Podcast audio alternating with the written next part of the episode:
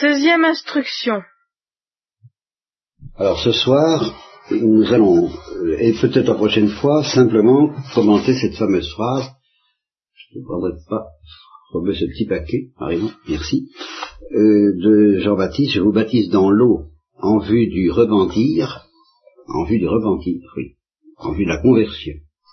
Je vous baptise dans l'eau en vue du repentir, mais celui qui vient après moi est plus puissant que moi, et je ne suis pas digne d'enlever ses sandales, de délier la courroie de ses sandales, dit un autre évangile. Lui vous baptisera dans l'Esprit Saint et le feu.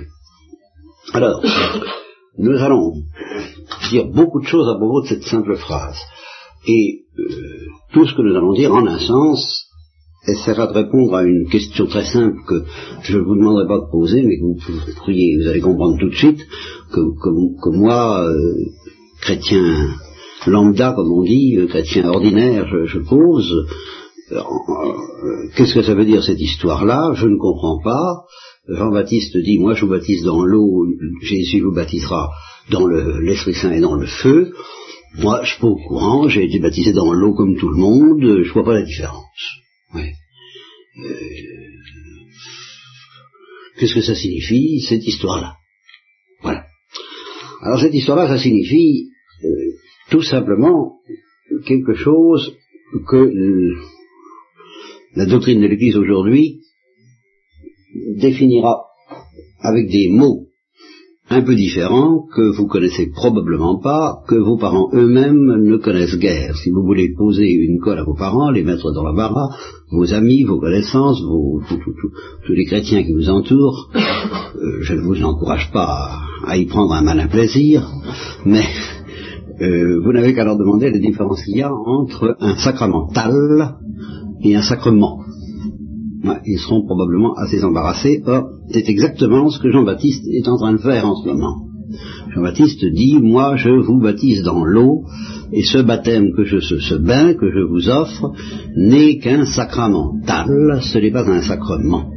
Tandis que Jésus, lui, va vous baptiser d'un véritable sacrement, et parce que le baptême du Christ aura la valeur et la puissance d'un sacrement, il ne vous baignera pas seulement dans l'eau. Moi, je ne vous baigne que dans l'eau.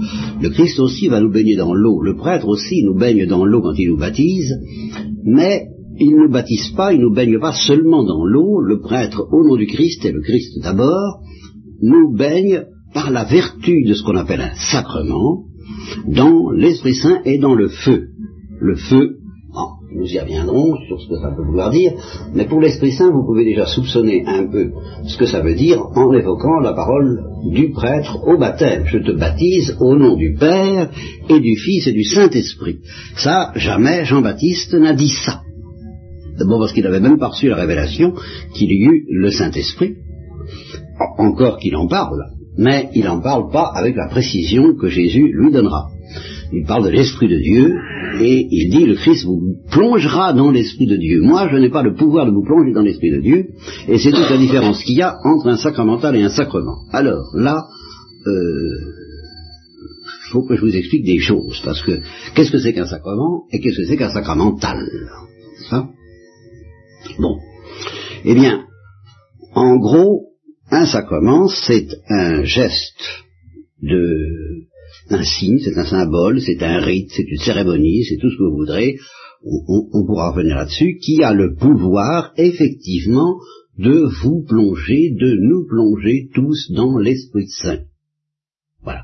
De façon d'ailleurs bien différente, le baptême nous plonge dans l'Esprit Saint d'une certaine manière, le sacrement de pénitence d'une autre manière, l'Eucharistie d'une autre manière. Bon, combien y a-t-il de sacrements? Bon, vous savez lesquels? Vous sentez tous, qui est-ce qui ne se sent pas capable de dire lesquels? Sacrement de pénitence, ce que je viens de dire, c'est pratique, ça en fait un. Et d'un. Ne lui soufflez pas, hein, puisqu'il y en a quelques-uns qui n'ont pas levé la main. C'est peut-être ceux-là qu'il faudrait interroger, mais enfin. Alors après, as-tu quelque chose d'autre à nous offrir? Bon, alors Marie-Ange qui n'a pas l'air d'être sûre, as-tu quelque chose d'autre à nous offrir? Peut-être le mariage. Peut-être le mariage. Ah ben ce peut-être m'enchante. Je crois que Claire a levé la main aussi. Alors, as-tu quelque chose d'autre à nous offrir? Ça fait deux déjà. Le mariage est effectivement un sacrement, je le signale, Marion. chose. La confirmation. La confirmation, très bien, voilà un auquel peu aurait pensé. Bon, trois, ça fait trois. L'Eucharistie. L'Eucharistie, bien sûr, c'est même, je vous le dis en passant, le sacrement des sacrements. C'est le but suprême de tout ce qu'on appelle l'organisme sacramentel, c'est-à-dire que les sept sacrements convergent vers l'Eucharistie comme étant leur plénitude suprême. C'est l'Eucharistie. Bon, alors nous voilà à quatre. La pénitence, le mariage, la confirmation, l'Eucharistie. Je les prends dans l'ordre que vous les avez donnés. À partir de maintenant, vous êtes tous autorisés à lever la main. Marinon. Le baptême. Ah ben le baptême, ça fait cinq. Et puis l'ordre. Et l'onction des malades. Bon alors l'ordre, qu'est-ce que c'est? Qui est ce papa Marinon? Bon, vous savez tous ce que c'est. Bien. C'est le sacrement qui fait des prêtres, quoi, en gros. Je me borne à ça pour le moment. L'ordre, c'est le sacrement qui fait des prêtres, oui. Bon, l'onction des malades aussi, on est plongé dans l'Esprit Saint. Bien. Qu'est-ce que ça veut dire être plongé dans l'Esprit Saint? En gros, ça rejoint quelque chose dont je vous ai parlé l'année dernière. Qui est-ce qui va me dire quoi? Okay. Être en état de grâce. Très bien. Donc, un sacrement, c'est quelque chose qui nous plonge dans l'Esprit Saint et qui, par là même, ou bien nous met en état de grâce, ou bien augmente en nous la profondeur et l'intensité de l'état de grâce. Autrement dit, l'habitation du Saint-Esprit dans notre cœur, et c'est pour ça que Jean-Baptiste et toute la tradition de l'Église emploie cette image, être plongé dans l'Esprit Saint. Quant au feu, nous avions, mais ça vient de ce qu'il est dit dans la Bible, et nous verrons plus tard ce que ça veut dire concrètement que Dieu est un feu dévorant, et par conséquent, être plongé dans l'Esprit Saint, c'est être plongé d'une certaine manière dans le feu. Bien. Et maintenant, qu'est-ce que c'est qu'un sacramental? Claire? C'est un peu, en quelque sorte, ce qui nous prépare à un sacrement. C'est certainement pas une mauvaise réponse. Certainement pas une mauvaise réponse. Marie? C'est un sacrement incomplet.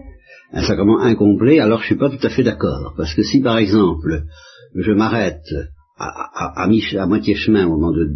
Je te baptise au nom du Père et puis que je suis pris d'une canne de toux ou d'une apoplexie qu'on me transporte à l'hôpital et je ne peux pas terminer le baptême, ça n'est pas un sacramental, tu vois. C'est un sacrement incomplet. Ce qui prépare, tout ça est très juste. Tout ça est très juste. Jean-Philippe, est-ce que vous écoutez quelque chose? Extérieurement, c'est comme un sacrement. Ah, voilà une agrégation de Jean-Philippe très importante. Vu du dehors, quelqu'un qui n'a pas la foi, ou même qui ayant la foi n'est pas correctement enseigné, n'a aucun moyen de distinguer avec certitude du moins entre un sacramental et un sacrement. Et justement, voilà un exemple éloquent de ce que je dis là, le baptême de Jean-Baptiste à première vue et le baptême du Christ, c'était exactement la même chose. Et le baptême de Philippe qui baptise l'eunuque d'Éthiopie dans les Actes des Apôtres, un épisode que vous connaissez peut-être, eh bien, on ne voit pas la différence avec le baptême de Jean. Eh bien, le baptême de Jean n'est qu'un sacramental qui prépare le véritable sacrement de baptême, comme le dit Claire, mais rien, à première vue, ne le distingue du sacrement. Autrement dit, dans les deux cas, faites-y très attention, c'est un signe, une cérémonie, une pratique, une manifestation extérieure de piété, ou un acte de rituel. Voilà, c'est un rite. Ou encore un signe comme de verser de l'eau. Aussi bien les sacramentaux que les sacrements, c'est cela. Bien. Je crois que... Maintenant, qu'est-ce que ça fait un sacramental? Alors, ça prépare... Claire dit, ça prépare à recevoir le sacrement, elle a raison, est-ce qu'on peut rien dire d'autre? Ça fait que... Ça rend digne. Oui, tout ça est inclus dans ce que tu viens de dire, qui est très juste, mais... ça n'ajoute pas quelque chose, une notion tout à fait importante qui va mieux préciser ce que c'est qu'un sacramental. Et justement, sa différence avec un sacrement. Là, vous ne le voyez pas. Je pense que vous ne pourrez pas trouver. Alors, je vous raconte une histoire à ce sujet dans un film que vous verrez peut-être. Je soupçonne que c'est Pépé le Moco. Alors, il fait partie de notre collection. Vous voyez catalogue, je crois que c'est Pépé le Moco, à moins que ça ne soit... Mais ça doit être Pépé le Moco, enfin, à moins que ce ne soit un de la Légion, ou quelque chose comme ça. Il y a une bataille entre les légionnaires, qui sont cantonnés à Casablanca, par exemple, je sais pas, et puis des Arabes qui sont là, et Ça se bagarre dur et le légionnaire est en minorité, il est sur le point de passer un mauvais quart d'heure, alors il crie « À moi la Légion !» C'est dans le grand jeu. Le grand jeu, vous l'avez vu, très bien. Alors il crie « À moi la Légion !» et la Légion accourt. Eh bien, un sacramental, c'est quelque chose de ce genre. C'est un appel à la prière de ce que nous appelons aujourd'hui l'Église. Au temps de Jean-Baptiste, il n'y avait pas l'Église, mais il y avait, comme le clerc vient de le rappeler, il y avait les gens en état de grâce. Alors, je vais vous exprimer ça d'une manière beaucoup plus simple, vous allez beaucoup mieux comprendre. En gros, il y a des gens qui savent prier, puis il y a des gens qui ne savent pas prier, ou mal prier. Et nous avons intérêt à nous classer, à nous situer dans la catégorie des gens qui ne savent pas très bien prier. Mais il faut savoir qu'il y a des gens qui savent très bien prier. Bon, ça peut aller même jusqu'à la sainteté. Par exemple, au temps de Jean-Baptiste, eh bien, il y avait des gens qui savaient prier. Il y avait Jésus, il y avait Marie, il y avait Joseph, il y avait Jean-Baptiste lui-même, et puis il y en avait beaucoup d'autres, Nathanaël peut-être, qui savaient prier. Tous ces gens-là étaient dans le Saint-Esprit, comme nous venons de le rappeler. Eh bien, celui qui pratique un sacramental, même s'il n'en a pas conscience, c'est quelqu'un qui fait appel à la prière de ces gens-là. Et qui dit la prière ne vaut pas quatre sous, mais par le geste que j'accepte, par lequel j'accepte de rentrer dans le rang, de me mettre en communication et en communion avec tous ceux qui ont la même foi que moi, comme Jean-Baptiste le propose en ce moment, en acceptant de me faire baigner par Jean-Baptiste, je réquisitionne, ou Jean-Baptiste réquisitionne en mon nom, la prière de tous ceux qui savent prier, de sorte que je vais obtenir de Dieu infailliblement toutes les grâces dont j'ai besoin, parce que ce n'est pas moi qui prie, ce sont tous ceux qui savent prier, qui prient à ma place, avec moi, pour moi et en moi. Voilà ce que fait un sacramental. Alors vous voyez que c'est tout de même très intéressant, parce que quand vous utilisez un sacramental, vous bénéficiez de la prière de toute l'Église. C'est pas un sacrement, ça ne vous plonge pas directement dans l'Esprit Saint comme le fait un sacrement, mais ça peut obtenir pour vous l'Esprit Saint d'une manière aussi efficace et aussi puissante qu'un sacrement, si justement vous avez la foi que l'Église va vous obtenir cet Esprit Saint que éventuellement vous demandez. Bon, alors maintenant, vous allez me donner des exemples très modernes de sacramentaux. Et il y en a deux auxquels je pense qui ont une importance fondamentale, et vous allez voir pourquoi. Un sacramental évident et courant, que tout le monde connaît et que vous avez tous pratiqué, et qui est tout de même un sacramental très important. Ne l'y pensez pas. Un sacramental très important qui... Même pardon à la messe, en tout. C'est un sacramental, je suis d'accord. Mais c'est ce que j'appellerais un petit sacramental, parce que c'est un petit sacramental qui est peut-être un gros sacramental parce qu'il fait partie du sacrement de la messe, du sacrifice de la messe. Alors ça, bien sûr, à ce point de vue-là, c'est un grand sacramental. Mais c'est courant. Tandis que le sacramental auquel je pense est beaucoup plus exceptionnel, tout en étant relativement fréquent, du moins en France, quelquefois...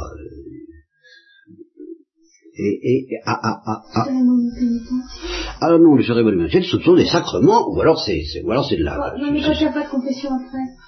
Ah, ben malheureusement, c'est justement ce que je conteste, on vous présente ça comme un sacrement, et c'est précisément une des choses que je n'aime pas du tout dans les cérémonies pénitentielles, c'est qu'on ne vous dit pas c'est un sacramental, ce serait trop beau. Si on le fait, alors là c'est très bien, oui d'accord, on peut très bien imaginer une cérémonie pénitentielle sans sacrement, sans absolution, on se demande pardon les uns aux autres, c'est bon, pourquoi pas, sans avouer ses péchés d'ailleurs, ça peut être un sacramental, je ne suis pas contre. Non, c'est quelque chose de beaucoup plus courant, beaucoup plus simple, de beaucoup plus clair. Oui, ah bah ça bien sûr, bah, toutes les prières en un sens, non mais c'est que aller à Lourdes, bon c'est ça, aller à Lourdes, et tout ce qui se passe à Lourdes, se baigner dans la piscine. Et assister aux processions. Tout ça, ce sont des sacramentaux. Alors, ce sont des sacramentaux majeurs, parce que ça mobilise toute la prière de l'Église et ça vous obtient beaucoup de grâce. Bon.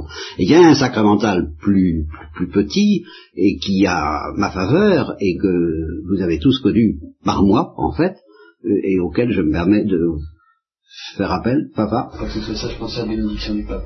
Non, ah ben, c'est un sacramental, bien entendu. Mais non, quelque chose qui est beaucoup plus propre à... Mais bien sûr, la médaille miraculeuse. Bien. Et maintenant, nous allons en arriver à... Ça fait pas très longtemps qu'on a commencé, je vais pouvoir commencer ce soir, je ne vous promets pas de terminer, à une question tout à fait grave, alors celle-là, à propos de cette affaire du baptême sacrement et du baptême pas sacrement. Du baptême pas sacrement, sacramental de Jean-Baptiste et du baptême sacrement du Christ. Eh bien, il s'agit des charismatiques, dont Marie demandait la dernière fois. Tu avais quelque chose à dire, il me semble, Marie. Vous voulez faire comment? Non, c'était toi, je ne sais pas. Bah, bon, bien. Alors, les charismatiques, Marie demandait qu'est-ce que c'est que les charismatiques. Eh bien, je vais vous parler des charismatiques. Je vous dis tout de suite pourquoi je vous en parle maintenant. Je vous en parle maintenant parce que les charismatiques sont des gens qui vous disent, bon, le baptême, c'est bien, mais nous allons vous offrir quelque chose de beaucoup mieux, quelque chose de bien supérieur, et ce que nous appelons le baptême dans l'Esprit Saint.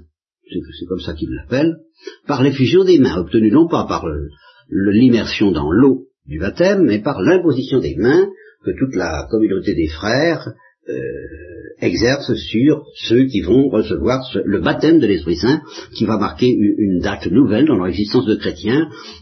C'était des chrétiens routiniers, c'était des chrétiens tristes, c'était des chrétiens malades. Eh bien, ça va devenir des chrétiens joyeux, des chrétiens fervents, des chrétiens guéris, souvent, grâce à l'imposition des mains et au baptême dans l'Esprit Saint que nous offrons, nous, charismatiques.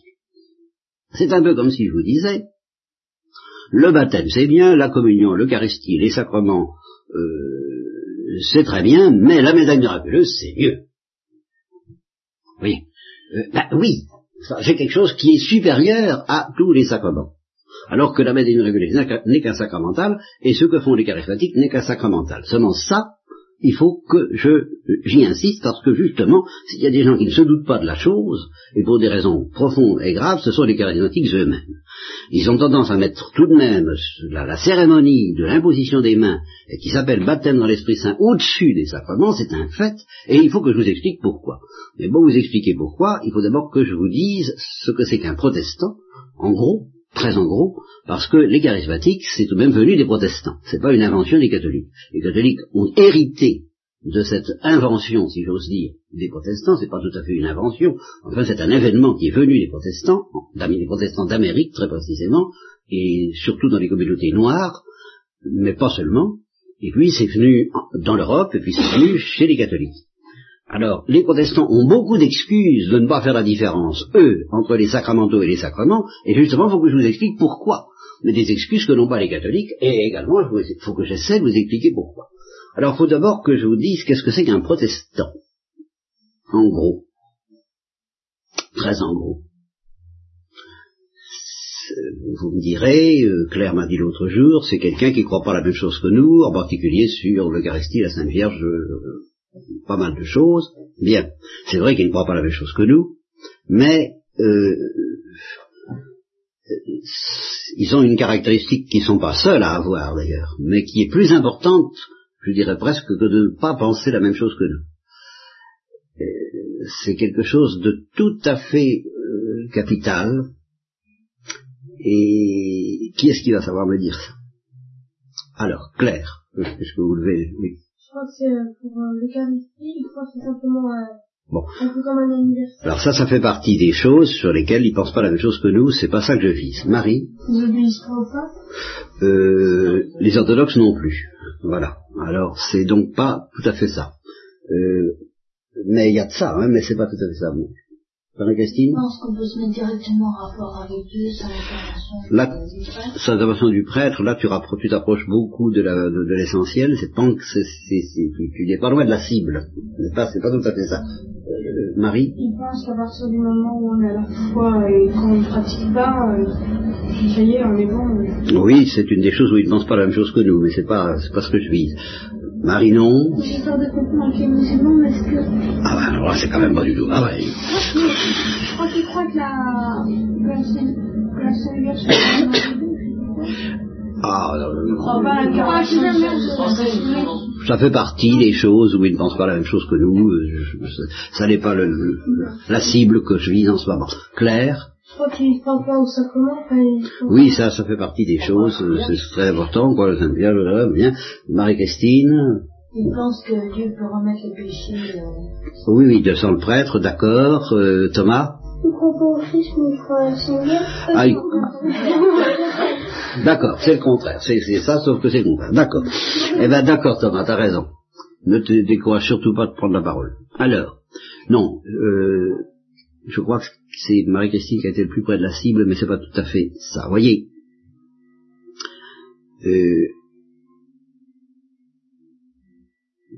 supposons que j'ai affaire à des protestants ici. Je leur fais le catéchisme. Il y a du catéchisme aussi chez les protestants. Il y a du catéchisme chez les protestants. Comme chez nous. Bon. On leur enseigne, maintenant, on leur enseigne un peu les choses que vous venez d'évoquer, très sommairement et d'une manière que les protestants discuteraient probablement. Enfin, on leur dit des choses au catéchisme comme je vous en dis. Mais il y a une différence fondamentale. C'est que si j'étais protestant, je serais obligé de vous dire, vous m'écoutez, et puis ce que je dis, vous en faites ce que vous voulez, ça se passe entre Dieu et vous. Vous n'êtes pas obligé de me croire, je n'exerce pas de magistère. Je ne représente pas le magistère de l'Église romaine. Un instant, car maintenant c'est pas dit, tout à l'heure. Je n'exerce pas le magistère de l'Église romaine. Vous en pensez ce que le Saint-Esprit vous dit d'en penser. Vous êtes libre.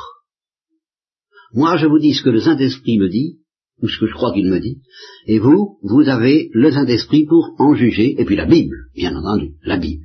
Comme le disait Daniel Rops et d'autres, un protestant c'est quelqu'un qui croit à la Bible avant de croire en Dieu. Presque.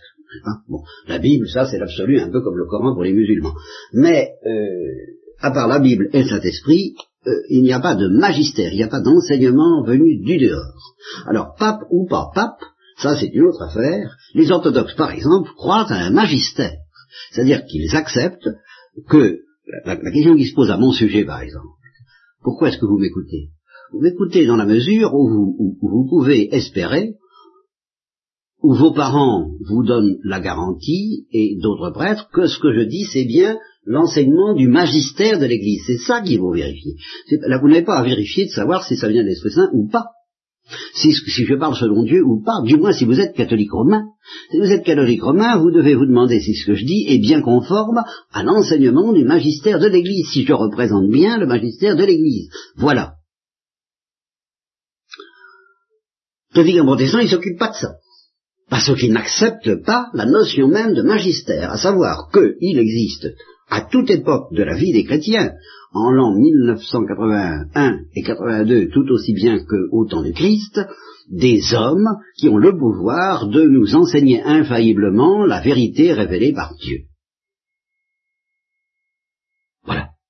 C'est ça le catholique romain, et l'orthodoxe aussi. L'orthodoxe croit à un magistère de l'Église. Alors comment savoir ce que dit le magistère? Ça je vous le dirai pas ce soir, c'est pas commode. C'est beaucoup plus compliqué que ça dans la l'air, mais enfin, en gros, par exemple, vos parents, qui savent un petit peu mieux que vous ce que c'est que le magistère de l'Église romaine, ils croient pouvoir me faire confiance, mais très précisément sur ce point, rien d'autre. Ce que je dis est conforme à l'enseignement du magistère de l'Église romaine. Ils n'en demandent pas plus. Évidemment, si j'étais sinistrement ennuyeux, pour des raisons très différentes, vous n'auriez pas envie de venir. Ou si j'étais terrorisant ou désagréable à d'autres points de vue. Mais ça c'est une question, c'est plus ou moins agréable et intéressant de venir au catéchisme, mais ce que vous avez le devoir de réclamer, par-dessus tout, c'est la sécurité qui vient de ce que je dis, et vous n'avez pas à vous demander si c'est conforme à ce que le Saint-Esprit vous dit.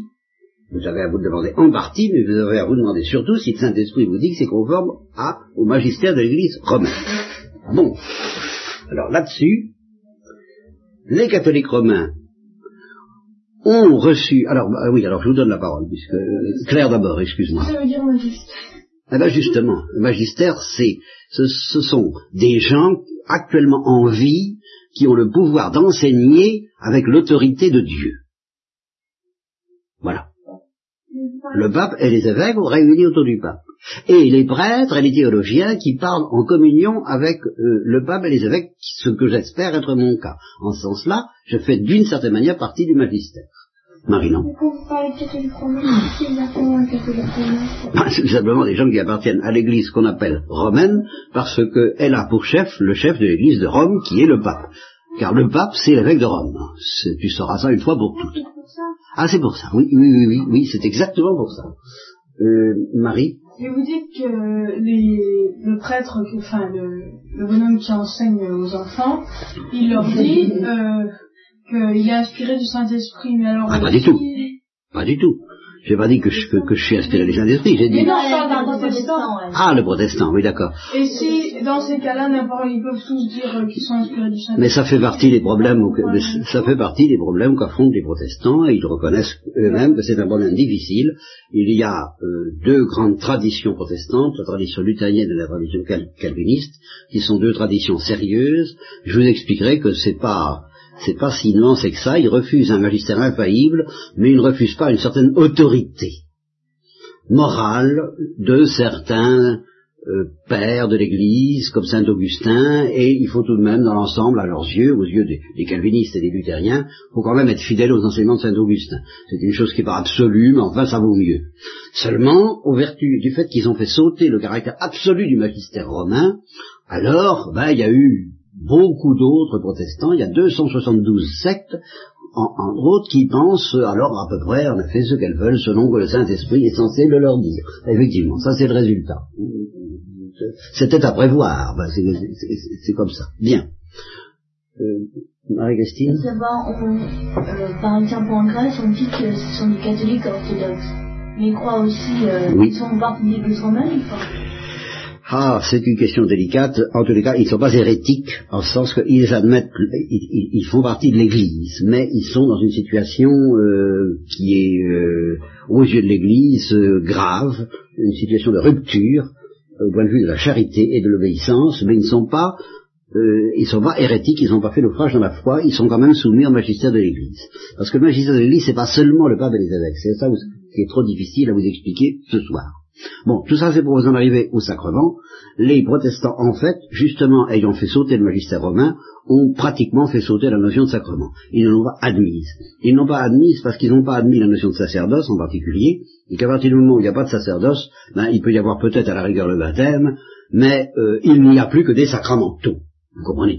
Chez les protestants, il n'y a plus que des sacramentaux. Et c'est à l'intérieur de cette communauté protestante d'Amérique où il n'y a plus que des sacramentaux que certains, parce que Dieu n'abandonne personne, eh bien ils ont reçu un déluge de grâce de temps en temps, ça leur est arrivé comme ça, et à l'occasion de cérémonies où en effet peut-être ils s'imposaient les mains les uns aux autres, un déluge de grâce qui a évoqué pour eux la Pentecôte, dont vous avez un peu entendu parler, nous reparlerons. Alors ils se sont dit, ça c'est la vraie vie chrétienne, c'est ça le vrai baptême, c'est quand on commence à être inondé par les grâces de la Pentecôte. Le baptême que les protestants pratiquent eux-mêmes, c'est pas grand-chose, parce que pour eux c'est qu'un sacramental, alors évidemment c'est le baptême de Jean-Baptiste. Tandis que l'effusion de l'Esprit Saint, obtenue plus ou moins par l'imposition des mains, ça c'est le vrai, disons, sacrement, bien qu'il n'emploie pas ce mot, enfin c'est le véritable événement religieux le plus important de la vie du chrétien. Et ils ont transporté ça chez les catholiques, de sorte que les catholiques, qui ne sont pas très bien instruits comme j'essaie de le faire, eh bien ils en arrivent, du fait qu'ils ne savent plus très bien distinguer les sacrements et les sacramentaux, eh bien à attacher plus d'importance à cette effusion de l'Esprit Saint qu'ils vont obtenir comme ça parce que les fidèles, parce qu'on pourrait s'imposer les mains les uns aux autres, par exemple, et puis attendre que le Saint-Esprit vienne et qu'il nous arrive la Pentecôte, comme c'est arrivé au Cénacle, et considérer ça comme un événement bien plus important dans notre vie que le baptême, l'Eucharistie, le mariage et les sacrements. Eh bien ça, c'est une faute grave, vous voyez, du point de vue de l'attitude qu'on doit avoir comme chrétien. Je vous donne la médaille miraculeuse, je vous demande d'avoir confiance dans la médaille miraculeuse, je vous encourage à aller à Lourdes, vous y recevrez des grâces, mais il n'est pas question de mettre ça au-dessus des sacrements, c'est au service des sacrements. La médaille miraculeuse, Lourdes, l'effusion de l'Esprit Saint, si jamais elle se produit un jour entre nous, on ne sait jamais, c'est pour que vos communions deviennent plus intenses. Le sacrement reste le but suprême de notre vie de chrétien. Voilà, je suis allé un peu vite. Marie-Christine. Est-ce que c'est vraiment l'Esprit Saint quand même quand tu danses les apôtres? Mais ça peut être l'Esprit Saint. Et je dirais même que ça a plus de chance d'être l'Esprit Saint chez les protestants.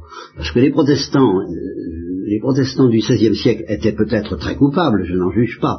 Enfin, ils ont pris la responsabilité de se couper de l'Église romaine eux-mêmes.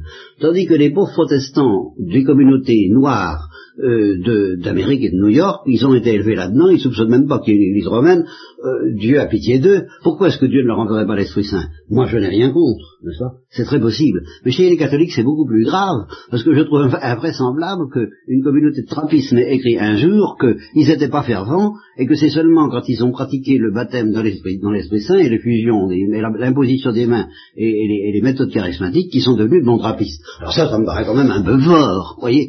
Pour des catholiques, je trouve ça scandaleux, alors que pour des protestants, je trouve ça normal. Mais vous voyez pourquoi? Bien, eh bien, ça sera tout pour aujourd'hui.